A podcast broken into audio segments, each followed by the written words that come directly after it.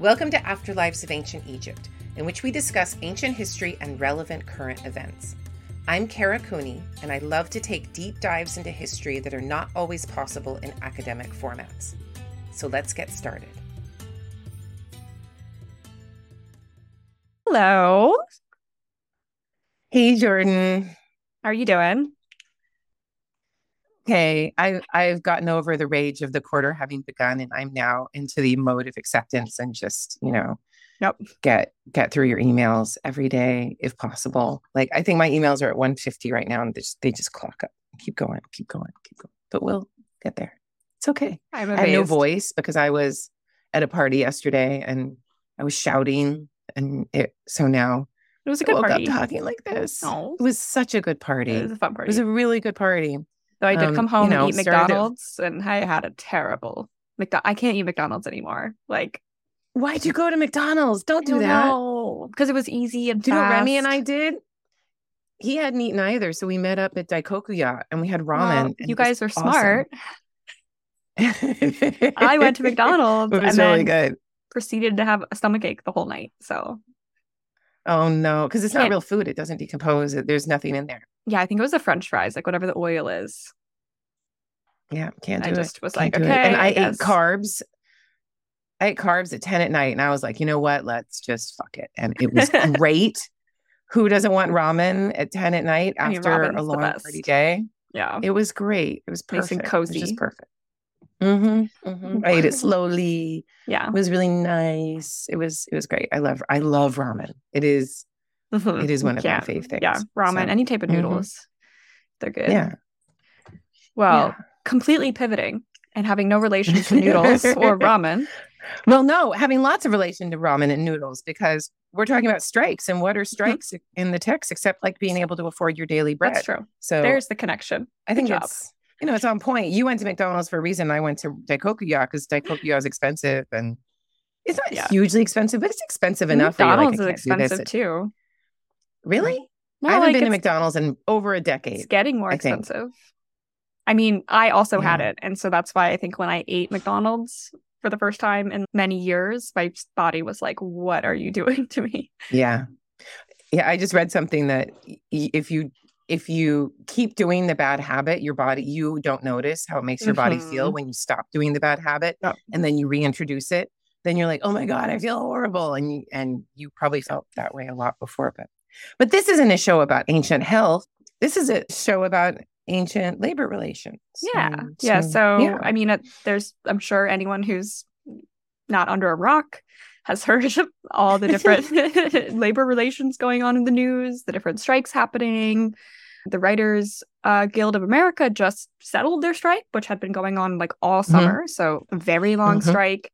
United Auto Workers are currently still on strike from different auto branches. And I just saw Kaiser Permanente is doing a three day walkout too. So, it's spreading. and the actors are still on strike. The actors are still on yeah, strike. actors are still on strike. Yeah. There's clearly um, a lot of unhappiness amongst workers Mhm. and Mhm. um, the current economic situation. and these are only the people that are these are only the people that are unionized Mhm, and other people are now how can we bind ourselves together get unionize? unionized Yep. organize yeah, Yeah. exactly exactly and and I think So- one of you know when these strikes are happening in the modern sense, everyone always goes back to ancient Egypt because we have the so-called first recorded strike. yeah So I figured we could talk a bit about that today. Talk a bit about whether we think feel it is a strike or not in our in our modern Yeah. day sense. yeah what we can learn from it.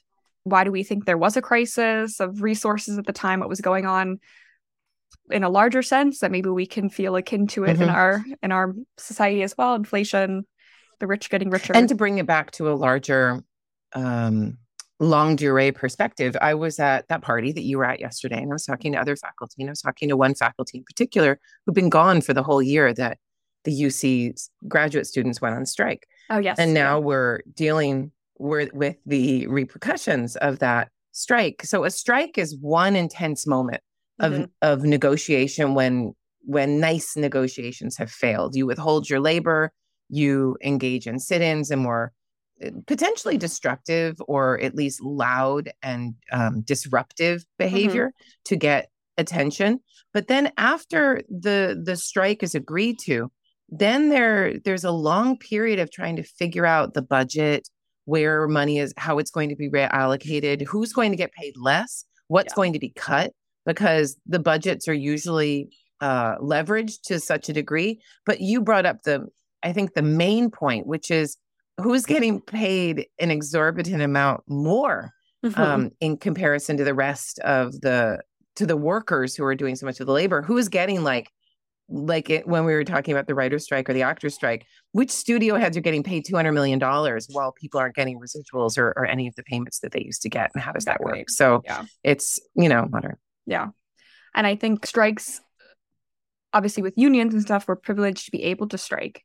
And so it's interesting to see how in the ancient world, how bad it had to get until people were like, mm-hmm. I'm gonna walk off the job and they don't have any mm-hmm. protections that unions provide and things like this where you could be fired or people could come force you to back to work or things like this and that right um there's probably a lot of disgruntlement happening for a long time until they were forced into this into this choice. I just watched this documentary series on Netflix about mm-hmm. the family, this mm-hmm. Christian fellowship group mm-hmm. that has mm-hmm. been very formative in American politics. Mm-hmm. You have to watch it. It's so good. This is the kind of thing that I binge watch. And do you know how it started? It started as a labor shutdown in the hmm. Pacific Northwest. So these businessmen who call themselves good Christian businessmen were being there was there were strikes and they were the ones who owned the businesses and when they violently and with police force put down the strikes they claimed that they were the good christians who were keeping everything going and really pushed this calvinist protestant mm-hmm. american foundational ideal of the prosperity gospel and and this predestination of the man who is rich is what is whom god has made rich and should remain rich and mm. be the one in control and in power and it's this weird ideological imposition of a radical jesus cult of socialism and reclaiming it for the the power at the very top of a given hierarchy and and turning it away from the you know the jesus cult origins pretending to turn it back towards those uh, a religious origins and mm-hmm. i and veiling what the labor strike shutdown was really about so i think when we read these texts too we want to look at how ideology is used, misused, mm-hmm. manipulated, mm-hmm. how the strikers try to use ideology, how those who, who don't want to pay use ideology. It can be religion, it can be nationalism or patriotism, it can mm-hmm. be all mm-hmm. kinds of different masculinity. There's mm-hmm. a masculine ideology, I think, that's a part of a lot of this.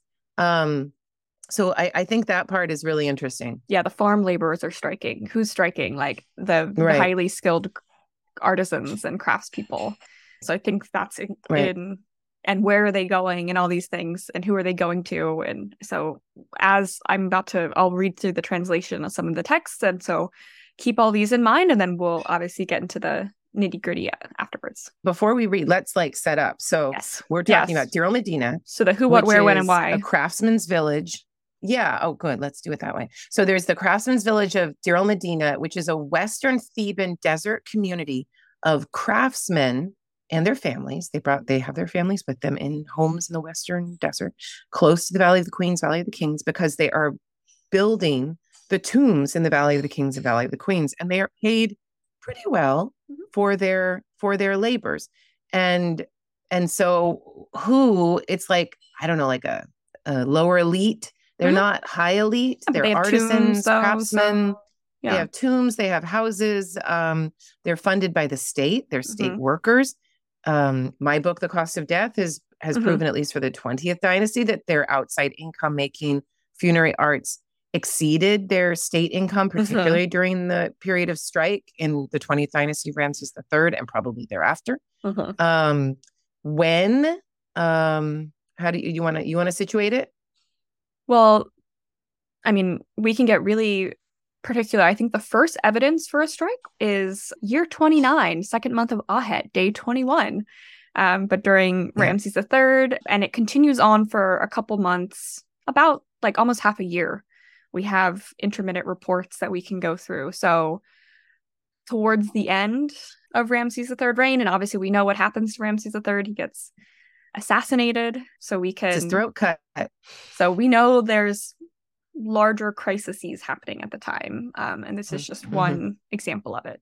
And it's an interesting time period. One, it's the 20th dynasty. So it's part of that maelstrom of social change mm-hmm. that historians call the Bronze Age collapse. Yes, yeah. We're and, not in the height of the 18th dynasty anymore. Right. And, and things are things are difficult. Mm-hmm. Um, migrants uh, are are coming in. The sea peoples are coming in. Things are yep. getting difficult. Wood is not easily acquired, given the rates of reuse of coffins by the elites. But it's also year 29 of Ramses III. It's late in the reign of a king. To have a king live for mm-hmm. and reign for 30 years is extraordinary. It's it's um it's also, I have argued in other writing, and particularly the Good Kings, socially destabilizing because you're skipping a generation. And when you mm-hmm. skip a generation, you have at the death of the king or at the end of the king's reign, double or triple the amount of possible candidates for power in all kinds of different positions who are mm-hmm. not getting that power. And there's a lot of frustration and a lot of anger at why that power isn't being handed down to the next generation and more competition amongst men who have almost equal claims to that power. Because mm-hmm. without the kingship having changed hands, you just have the descendants of that king or the or his elites, and they all have more equal claims than if the kingship had changed. And you have a reorganization of the bureaucrats and their close connections to that new younger king. Yeah. So so it's hugely socially destabilizing. And what else, Jordan, happens in year 30? A jubilee, a sed yes. festival, that that festival. most sacred of rites that is meant to re- renew the old king.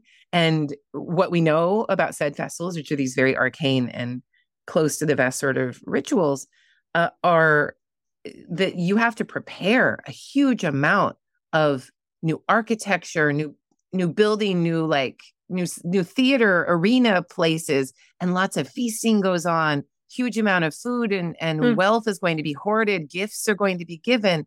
Like Amenhotep III created all of these big scarabs that were probably covered in beautiful precious metals that he gave out to all of his elites. Mm-hmm. So there's mm-hmm. like you know you're you've got to be prepping just like you would for a british jubilee and everyone's making their commemorative plates and shit so there's there's a lot of prepping for that Jubilee going on in the midst of a Sea People's series of invasions, in the midst of economic crisis and inflation of grain mm-hmm. in the 20th dynasty, at least as far as Thebes is concerned, but probably throughout Egypt yep. because the grain is scarce. And so is, well, is not I, a happy, easy time. I know some scholars have argued too that the temple endowments that are occurring in Ramses III's reign and earlier even that these are he's giving up too many resources and too many endowments and mm-hmm. stuff and so then we have these crises of resources that the state yeah. perhaps doesn't have as much hordes uh, and, access to these things as much. And one last thing, totally. And one last thing I want to set up before we read is that if you look at my um oh Amber, what article is it? Oxford History of Ancient Near East, mm-hmm. is that correct? and it's it's out. Um, I just looked at Amber on the screen. She helps me remember things just by looking at her face. um, but in that article, I argue that the social and economic survival of people in the Ramessid period is dependent upon institutions. Yes. And you have a movement from the 18th dynasty of a dependence on the court in connection to the king, how close you physically connected to the king, did you grow up with him in the kap? Did your mother breastfeed the king? This is a thing. Wet nursing was real. Um, you know, how did that work versus the 19th dynasty and 20th dynasty, what we're talking about, when, you know, you having a priestly position in mm-hmm. the Amen temple or you having a military leadership position in the army with the king. These things were the ways of survival mm-hmm. and in a, in the new socioeconomic world. And what you see in these texts, which is so damn interesting, is a disconnect between what the king and his court and his vizier and his men, his king's butlers, are actually able or willing to provide in terms of monetary support for workers who are building their tombs versus the monetary support that a temple institution, in this case, the Amen temple, is able to provide. mm-hmm. for for workers and you see a changeover of patronage a movement from the patron of the king and the court and that ad hoc kind of decision making through the vizier uh, to a, a more corporate um, what do we call the the state that you can't see? What do the republicans call it? Um, there's a there's a bad term for it like um, hidden government. Amber just texted amber deep state thank you. So there's um, more of it she is like and she's my second head she's becoming the main head but there's you guys are like voldemort or something amber's amber's under the turban so deep state sort of um, way of working with things where you don't really know who's leading something mm-hmm. and um, actually and has I always power. like to maybe right. more power and, than the king or something. Yeah. And in the moment of destabilization that we're in, like you can just go on YouTube and find all kinds of conspiracy theories, like Lizard Bill people. Gates and and and Elon Musk are running this deep state or this conspiracy and da da da, and that they're the evil geniuses pulling the strings. Mm-hmm. When you see collapse happening, and you can bring out the historical records and you can look at what's happening, it's usually a corporation of people in a system that's working with old rules that are not nimble and a that can't be changed quickly working with um, old rules that that aren't functional so the strike in my opinion is people trying to use 20 19th dynasty sorry people trying to use 19th dynasty systems to solve new 20th dynasty problems mm. and so they're like, oh, well, let's bring in the butler and the vizier and all the king's men and let's have the high priest sit down. But the 20th dynasty is deep stating behind the scenes. And y- you can read into it like what the high priest is doing, how how there's um there's already been an infiltration of power by this corporate body that is rather hard to see, but you can see the patronage mm-hmm. shifting. But and mm-hmm. and these 19 these 20th dynasty dudes these these artisans going, oh my god, we have to change something. This is not right. We have to complain.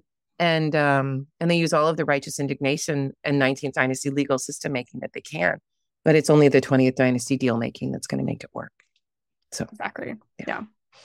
And so I will also caution as we're reading through these these texts, they might seem a little choppy because we're obviously not getting mm-hmm. like a full play by play of this happened and then this happened. So after I reread them, we can fill in the blanks and make it more cohesive and understandable and re-summarize everything.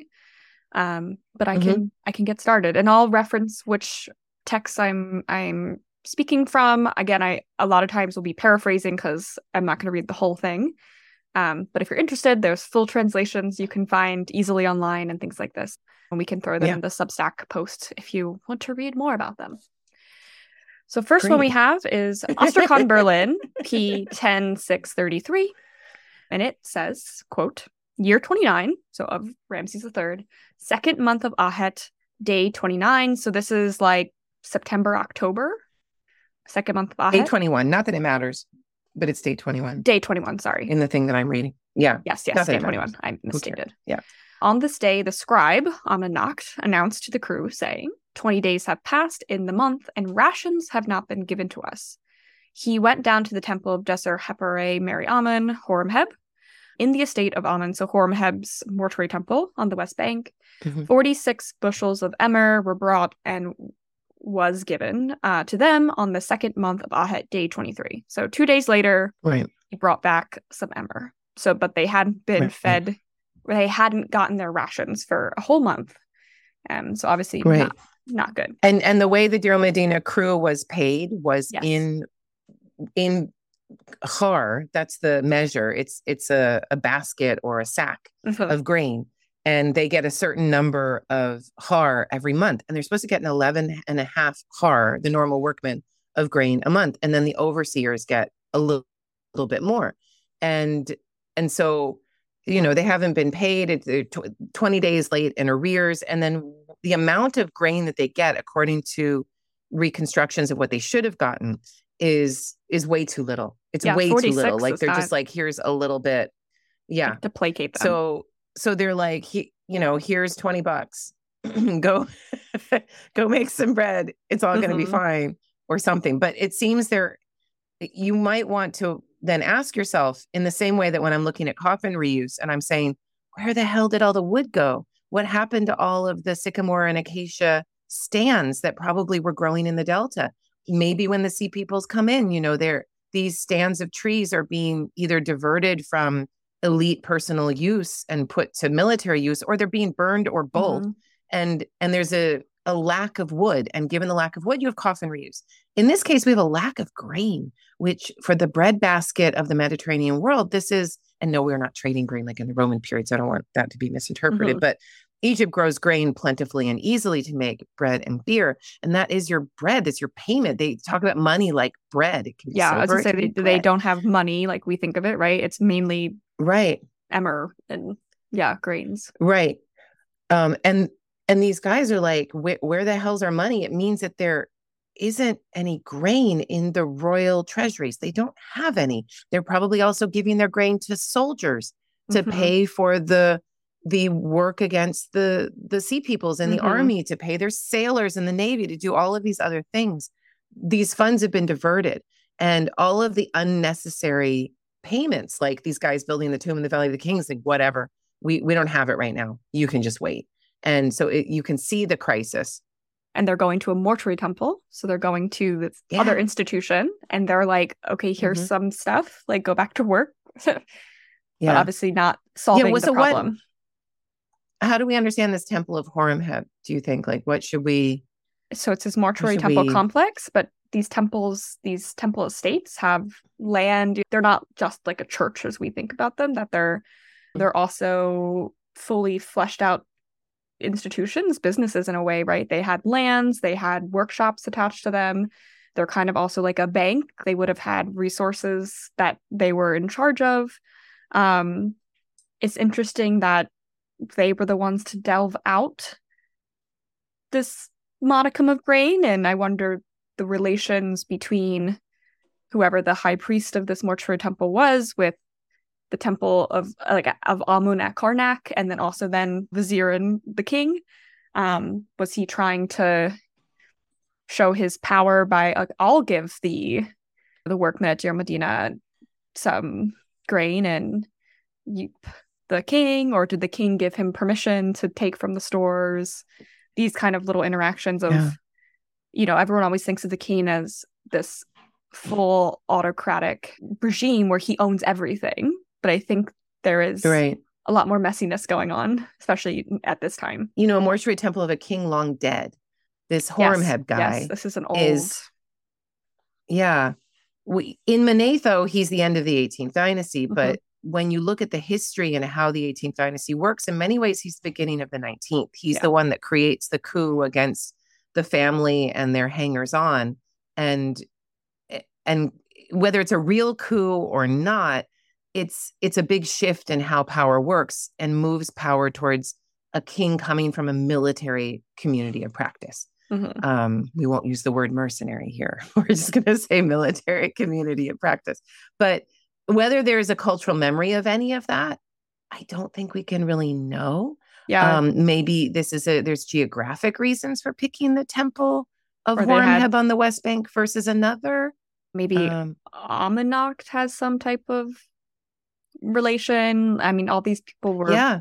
related and married together. So I don't know, like maybe he knew someone and because we'll yeah. as, as we get through things, Amennacht is the scribe who's recording all these events. So he clearly right had he was the one in charge of kind of making sure the crew at Deir Medina representing them in a way and making sure that they were getting their due. You know, today today Luxor is a big city of over a million people, right?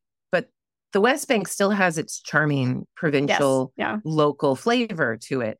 And you can only imagine what it would have been like in the 20th dynasty. You know, how many people would have lived there. How full was this West Bank world? But I love your point that the scribe Amennacht may very well have been connected from his community of practice of Deir Medina and the craftsman's village to the mm-hmm. community mm-hmm. of practice of these these mortuary temples that maintain the cult of the dead. They're all connected, right? You build a tomb so that you can put the sacred corpse into it and then all of the offerings that go to that corpse go through that temple it's all connected infrastructure connected economies, connected societies. Mm-hmm. The reason they're choosing Horemheb is probably varied and practical mm-hmm. and ideological simultaneously. But the the other point I want to make is that a mortuary temple, I don't think we know who runs these West Bank mortuary temples. Is it the Amen institution and the high priest on the East Bank mm-hmm. who's running this stuff? Or is it like uh, the the king and his court? It doesn't seem like it. Mm-hmm. It seems to mm-hmm. be more of a an institutional sort of thing. And though this is a different set of texts, the tomb robbery papyri set up pretty clearly in the way the texts are are written and who's there a competition between the mayor of Eastern Thebes, where Karnak and Luxor temples are, and the mayor of Western Thebes. And it and the mayor of Eastern Thebes is ratting out the mayor of Western Thebes to the king and the mm-hmm. viziers and the butlers. And it seems that the mayor of Western Thebes is very much involved with the com- and I argue this in my book Recycling for Death in the commodification, the recommodification of all the funerary wealth that's mm-hmm. buried in the valley, whether it's elite or king or whatever. Mayor of Western Thebes has got his fingers in the pies and he's getting rich. Where are they storing this shit? I mean, these mortuary temples, where are they processing it and then storing it and then redistributing it? These mortuary temples are part of it. You oh, can oh, yeah. you can see it in where coffins are moving to and other things. So there's money in these places now.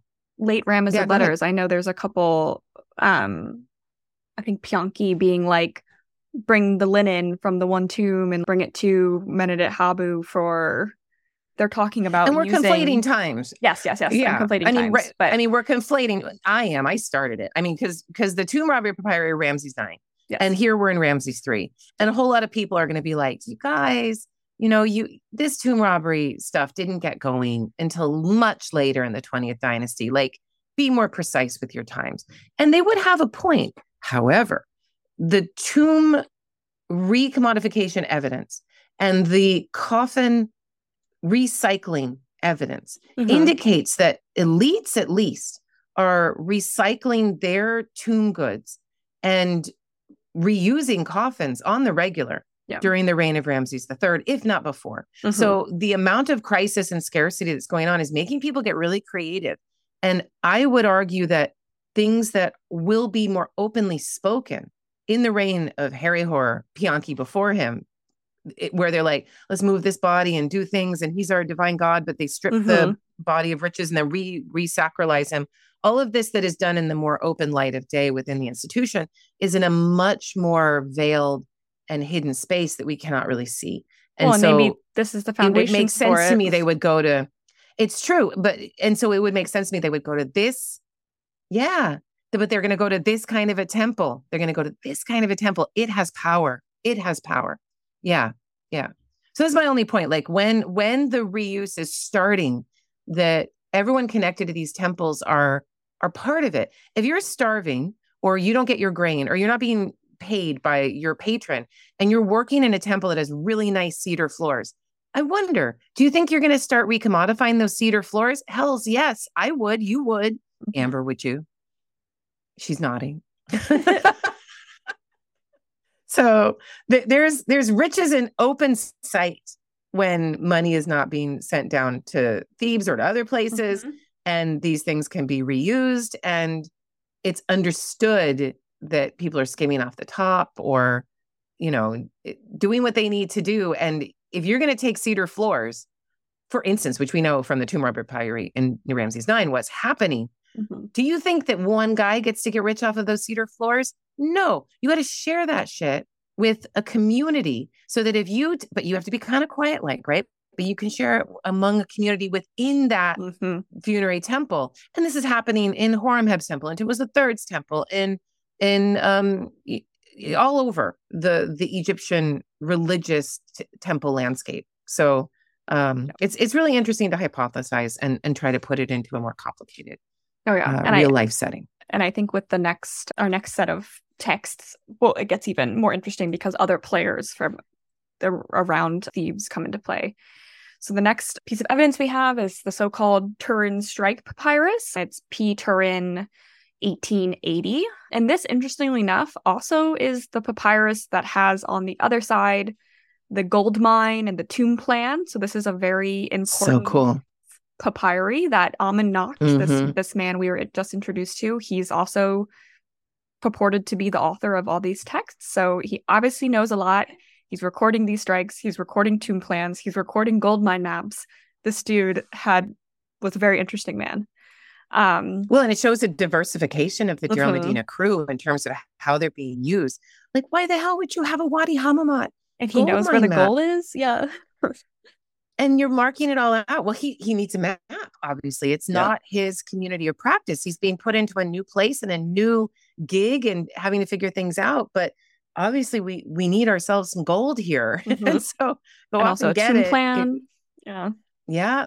Yeah. So Interesting. Yeah, the tomb plan part is interesting, but like the gold map, I mean, we one could could extrapolate and consider so many different things, but we maybe that's another podcast. I don't know. Yeah, that We would be an can- interesting one. Discuss. Yeah. Yeah. So this covers about a period of three months, what in our calendar would be about early November through early February. Mhm. And so, quote, year 29, second month of Peret, day 10. On this day, the crew passed the five gateposts up to, of the necropolis, saying, We are hungry. For 18 days, we have, are, have already passed this month. So they're leaving the Deir Medina. And they sat down at the rear of the temple of Menkheperre. Then the scribe of the enclosed tomb, the two foremen, the two deputies, and the two law enforcement officers came and shouted to them, Go back. They swore great oaths. Please come. We have a pronouncement of Pharaoh, LPH. And they spent the day in this place and spent the night back in the necropolis. So we have the first instance of, of them leaving Deir Medina, coming down to T3's um, mortuary temple, Menkheperre, right? And people were yelling at them to go back, but they stayed the day, but then eventually went back in the night back to Deir Medina, but with no resolution. This text is so interesting. I mean, Mhm. it's a sit-in, right? Because they're sitting down in the temple space and like, like, we're, "We're not, not going to working." work. Yep. And it's an emotionally combative situation. They're claiming great hunger.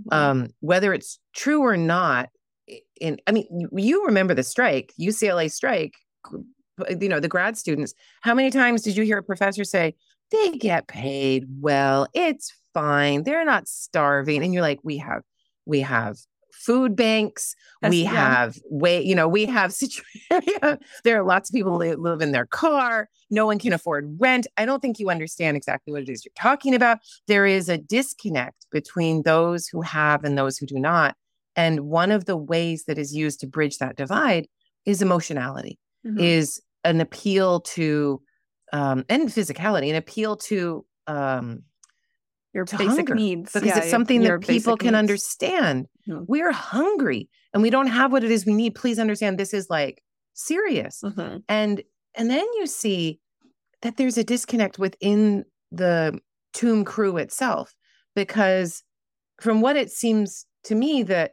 the scribe of the tomb the foreman the deputies the Medjay policemen are like in disagreement with the rest of their workers Yeah.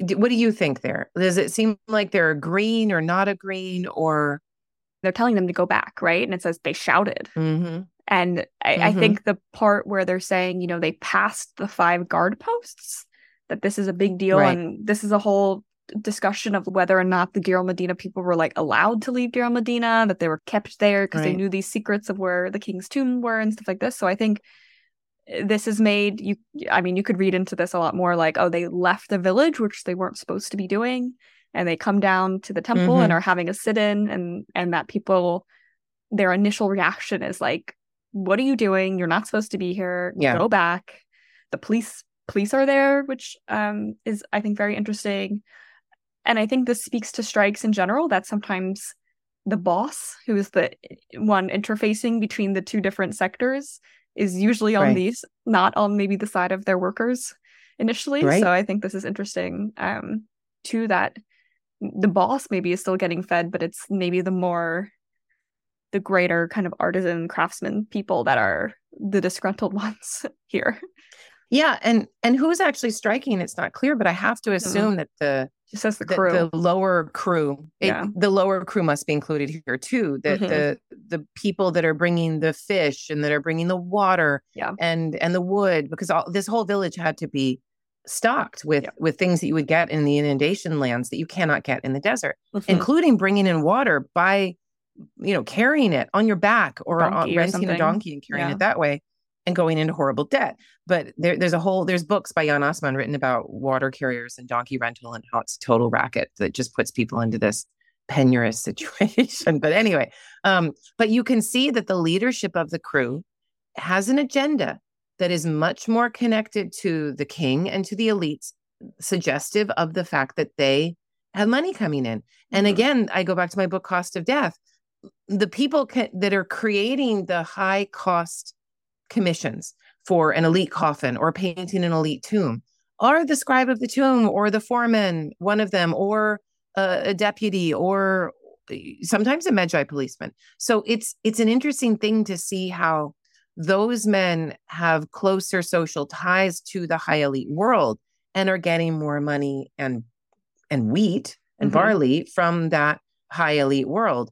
And and it's the other guys that are that are not. So there is a, Well, and who's gonna of who's society where's he getting his power from, right? He doesn't want to get fired yeah or like Yeah. repositioned or lowered, right? If so, Yeah. supporting the people below you in a very selfish way is not necessarily advantageous for a higher worker, right? You want to maybe right supporting the king and you want him to you want him to look out for you yeah senses, so that's why i like to talk about these things as sh- shifts of patronage Mhm. So even within the crew of Deir Medina, you can see Deir Medina as an entity fracturing such that people are not listening to their bosses and their bosses don't have sympathy for Mhm. what it is they're dealing with. But they can't stop them from marching off the job, heading out to Menkheperre's temple and and ostensibly going to this ten- temple because there are grain stores there and that they could potentially be fed. So, you know, we we all we all like think of um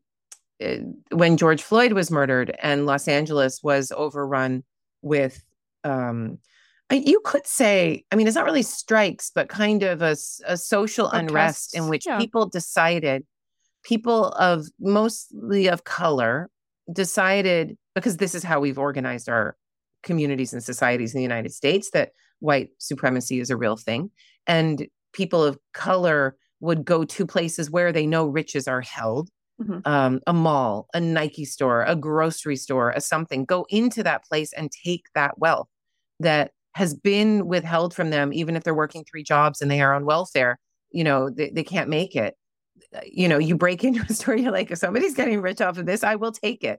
This is my due, or I'm going to steal these Nike shoes, or whatever it is. Or just yeah it's just that that kind of yeah, the social contract uh, yeah. has broken, and those rules are not just f this yeah not, people have decided not going to follow it not going to follow it Yeah. yeah if if police rule and that kind of law and order is meant to mainly maintain the wealth inequality of a given patriarchal society Well, which i think and- is what it and It I is. find it particularly not to get too off topic with these.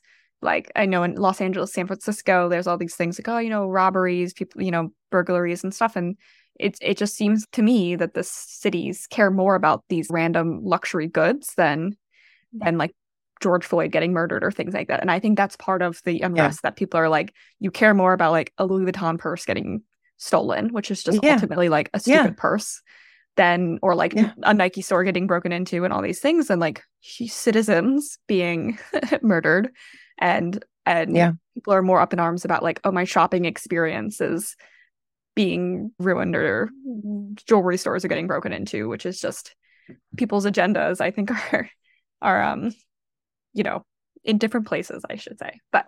I won't get on my but high yeah horse.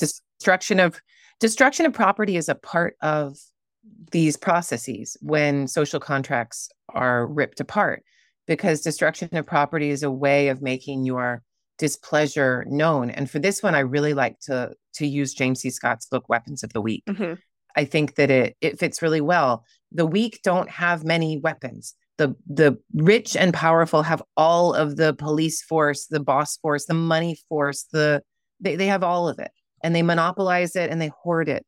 And so what can the weak do? One thing you can do is stop working. Work, work badly, Mhm. um, gossip, um, talk shit about your bosses, and you can destroy property. You can do so in a displayed way so that people can see what what it is you're capable of if you're not being listened to Mhm. and if no one's feeding you and it's it's a really interesting thing to see this um and, and i'm not saying there's destruction of property here um there's not Maybe I They're- mean they're they're obviously not well- working, maybe not doing No. being lazy, quote unquote. You know, Mhm. yeah people. but but my point is is these texts are only going to preserve so much information they're not going to do like a journalistic diary like Yeah. account of everything that's happening this is and it's also going to present the workers in in the best possible light um or but i would like to know why they're going to these temples something's at these temples this is the fucking nike store is Wow. what i'm saying Yeah. I think I think if as we keep reading, So- we'll we'll see exactly why the temples are being chosen. Uh, the strike papyrus continues. So two days later, so now day twelve, it continues. Quote: They told them that they had turned to them from hunger and thirst, for there is neither clothing nor oil, nor fish nor vegetables. So they have like no goods coming in, and they, that's why they came to the temple. They should hmm. therefore write to the pharaoh, their good lord, and to the vizier, Write a letter. their, their boss. Yeah, write a letter of complaint while you're starving. To provide for their likelihood, the rations for the first month of Peret were made available to them on the same day. So, you know, you come You know to this this reminds me temple, you're oh, and this time they went to the Ramesseum, the second kind of sit-in. So they went to T3's right and then two days later they walked down to the Ramesseum and rations were provided, but obviously only temporarily. And they said, you Right. know, you're not getting the stuff, but you're we'll give you it on this day. But like we're not the ones who are supposed to be providing it. The Ramesseum, it's the the Pharaoh and the Vizier. So you need to write to him because he should be paying you, not us, essentially, is what's going Right. on now. Do this reminds me of when I had to get my appendix out, emergency appendectomy, and they charged me forty thousand dollars because the surgeon who did the appendectomy was not within the network. And I'm like, how am I supposed to interrogate the surgeon when I'm almost dying? Yeah. Um, hi, do you sure take my in insurance? Exactly. And this went on for like a year and a half. They're sending me bills, and it's like forty. I think it was forty-one thousand dollars to be precise. But whatever. Welcome to American healthcare. And what do they tell me to do? They're like, you need to fill out this form. You need to call up the insurance company. You need to do this bureaucracy. You need to be calm. You need to calm down, man. And you need to Mhm. go through this whole system. And the bureaucracy is one weapon of the powerful that is meant to break the the weak. And it's um it, when somebody is is really panicking and they're like, "Oh my god, but what am I supposed to do? How am I supposed to deal with this?" And they're like, "You need to write a letter to Pharaoh because this is really the way that this is going to get solved." And it just It's exactly it makes that. you just go nuts. It They're makes on hold. crazy. They're You're on like, hold while they're starving. Just sit on hold. Yeah. Pharaoh will get back to you. yeah. Okay. So and to the vizier, their boss. Yeah, Yeah. yeah, yeah. yeah. So the vizier, so the temple's like, look, we'll give you some stuff, but we're not the ones who are supposed to Mhm. be paying you, providing your rations. You need to get Mhm. this worked out. So Yeah. further protests the next month. So still things have not been figured out. They're not getting their rations like on time. And at this point, we have two of the workmen who quote unquote escaped the village. One, uh, 2 Mhm. individuals by the name of Kanana and Hai. And they Mhm. say, We will not return. Tell your supervisors. Truly, it was not because we hungered that we left. We have an important statement to make. Truly, evil is done in the place of the Pharaoh. So now we have evidence dun, that maybe something else is going on. It's not because they're hungry. There's some other, there's larger issues at play. Maybe because bosses are hoarding wealth, rations aren't going down. There's some somebody's skimming off the top. Exactly. Something. And when and when you're trying to create an organized strike structure, you know this. You went through this. You saw Mhm. cracks in that structure. You saw opportunists reach out to the bosses and say, "Oh, I'll make a side deal with you. I'll do this and that." And you're like, "We need solidarity." That's the Yes. hugest thing Yep. about a strike is keeping everyone united, right? Mhm. and and i know there was always like you can't break you can't you have to all agree on these things and that was like the one reason that the ucla strike uc strike was so successful Mhm. um but but here we see those those opportunists trying to to break off and and make side deals i mean what is what do you think this evil is done in the place of the pharaoh what do you think that is One thing could be like the start of maybe these minor tomb robberies or reuse of things, like some shady backdoor dealings are happening at this point. The mm-hmm. bosses are, like you said, skimming off the top, that there's kind of like a, a mafia, mafiosa kind of happening. And to me, it's that these guys weren't included in on it, so they're pissed off. I'm sure mm-hmm. if they were yeah. if they were profiting in some way, they would be leaving the village and saying there's evil and they we have to make a statement and stuff. Guys clearly aren't weren't included. Maybe they didn't have the connections or things like this and they're being left out. Squeaky wheel gets the most attention. They're gonna go escape and make a big protest somewhere. But it yeah, must have been interesting, kind of... something important because they wrote it down. So it had to have been when they're saying we're not it's not because we're hungry we're we are being more noble and having to make a statement. There's evil happening here. It's a huge statement. And yet in typical in typical fashion in a highly unequal society they don't truthfully say what it is. What it is in yeah. a more competitive society i have found um, and and people can say this is way too simplistic but in, in a more competitive society you might make a more specific and pointed statement about what it is that's being done, a more pointed accusation. You know, this person is doing this, this, and this, embezzling in this way, et cetera, et cetera. In a more unequal, uh, even authoritarian society or a corporatocracy, whatever we want to think of the 20th dynasty Ramesside world as, there's there's much less interest in in saying anything directly. So you just you speak around the problem and that's one of the most interesting things about working with these texts, mm-hmm. strike papyri, tomb robbery papyri, um, is is that you have to read behind the between the lines and mm-hmm. behind the veil of what's actually going on. Well, and so, they might have you know, known what the they word, were talking about, but we don't. Oh, I'm sure they did. You know, I'm sure like, they did. But also, why did they not write down exactly what was going on? Why did they not make that statement exactly? Because it doesn't serve them within the social context. It yeah. serves them to have a more um, broad and ideologically driven statement. To use mm-hmm. the word evil, which mm-hmm. I have to mm-hmm. assume is something like boot or yeah, I, I don't know what the Egyptian word would be. Glyphs. So yeah. I did, I'm not expecting the hieratic. Don't you yeah. don't you worry. I didn't look either. Um, but you know, that's a very ideologically driven word. It's a moralistic mm-hmm. word, and so and the place of Pharaoh, that yeah. this is a divine place that is not meant to have any profanity occurring within. It's super interesting. Mm-hmm. Yeah. Yep. So then, so finally now, maybe because of these two individuals, the vizier responds. So he, they finally get mm-hmm. his attention, and he responds, and he says the granaries are empty, right? So like, holy he's shit. like, he's like, yeah. look, I don't have anything to pay you, which is one very interesting because what, like, what's going on? The granaries are empty. You should have grain. And then yeah. with that, two weeks later, a, the crew again leaves the village to strike now at the temple of Merenptah. So we went from Horemheb to T3 to um what was the other one? Ramses 2? To you had the Ramesseum, to Ramesseum to the Ramesseum, and now we're at Merenptah's. So they're just hitting mm-hmm, up all mm-hmm. of them. And now at yeah. this point, the mayor of the city, um, so Thebes, and I, we don't know if it's east or west. But I think it's I think or if there's an east west at this point. At I this point, yeah. I, I did look at the glyphs for this, and it just says Newt, like top. Okay. Newt. So, so maybe it's east, but yeah, I don't know. And yeah. so he steps in and provides the resources until again Pharaoh responds. So again, the king seems very out of touch, out of the loop, and mm-hmm. maybe he's in the north, and this is not his priority because sea people stuff is going on, and he's like, whatever.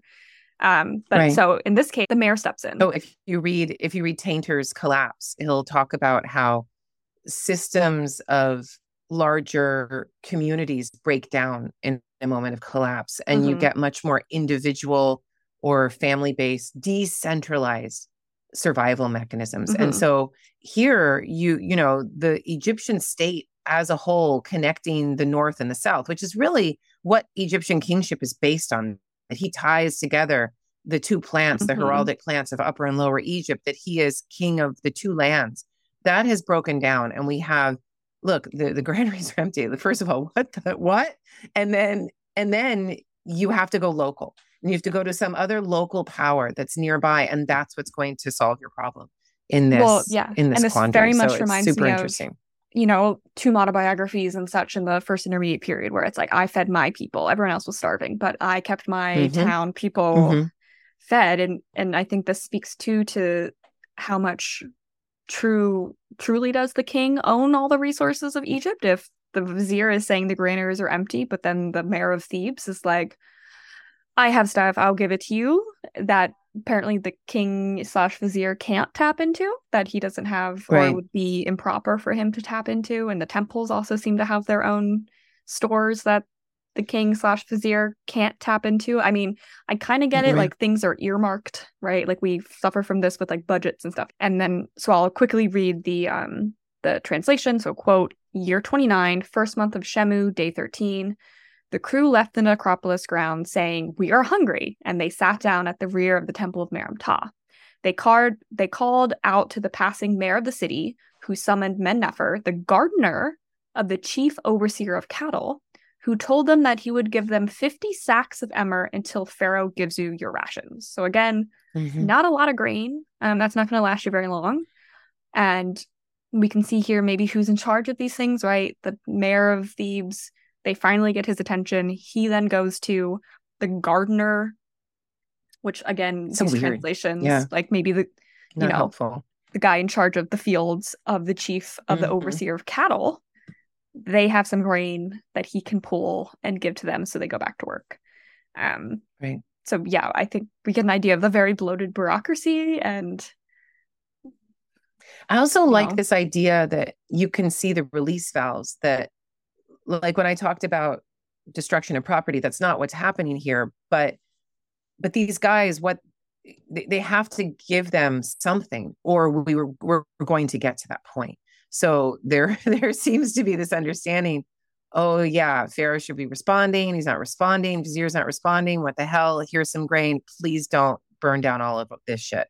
So there's there's an attempt to create some sort of peace and new social contract shifting mm-hmm. patronage from the king and the vizier to the temple institution the amen temple institution.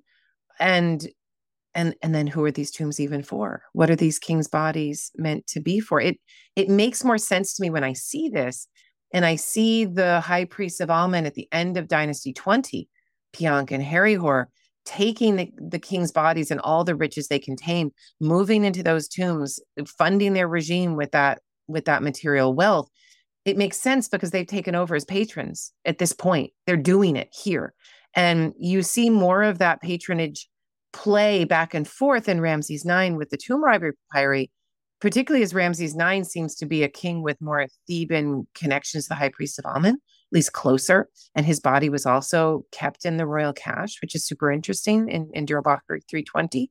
But mm-hmm. the the patronage shift is happening now. Yeah. And and yeah. Ramses three, he's gonna get his throat cut not soon after.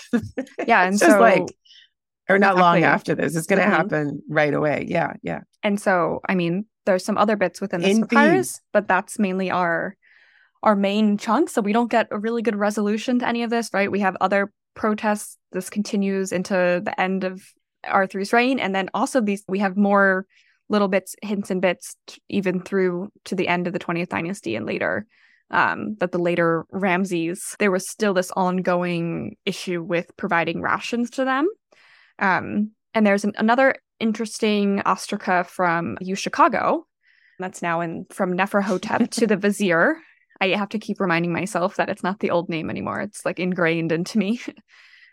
yeah. Um, that that I think we get a little bit more interesting, and I love the metaphor within this. So I I had to mention it, but um, uh, Neferhotep says, "quote We are all exceedingly impoverished. All supplies for us that are from the treasury."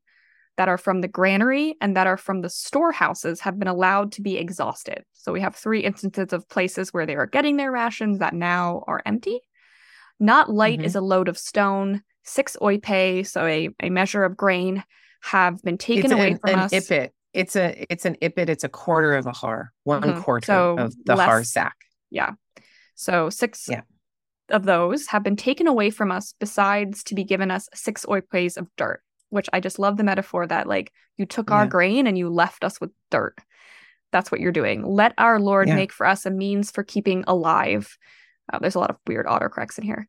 Um, we do not live at all. It is not given to us in the form of anything whatsoever. So, yeah, you know, we're dying. You took our grain and left us with dirt, and you need to do something about this. And I, I just loved the yeah. The metaphor of and this very personal letter from Neferhotep to the vizier asking for help. I like the line, "Not light is a load of stone," yes, which like means what we're doing the is guys hard. complaining.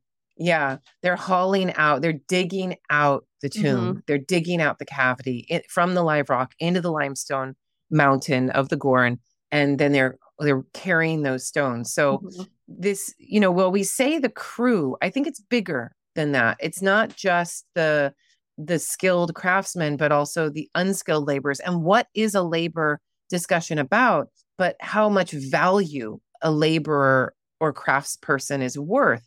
And how many memes have you seen lately? Oh, unskilled labor, and you see like a truck driver doing like an amazing thing with a forklift mm-hmm. or whatever. Um, but th- there's this very Marxist statement of we're carrying rock and it's not light. And you may think we're just, you know, dumb idiots who don't deserve to be paid much. And that's where they are in the social mm-hmm. spectrum. However, one of the coolest things about these texts is that they're able to strike, they're able to stop working, and they're mm-hmm. not harmed for it.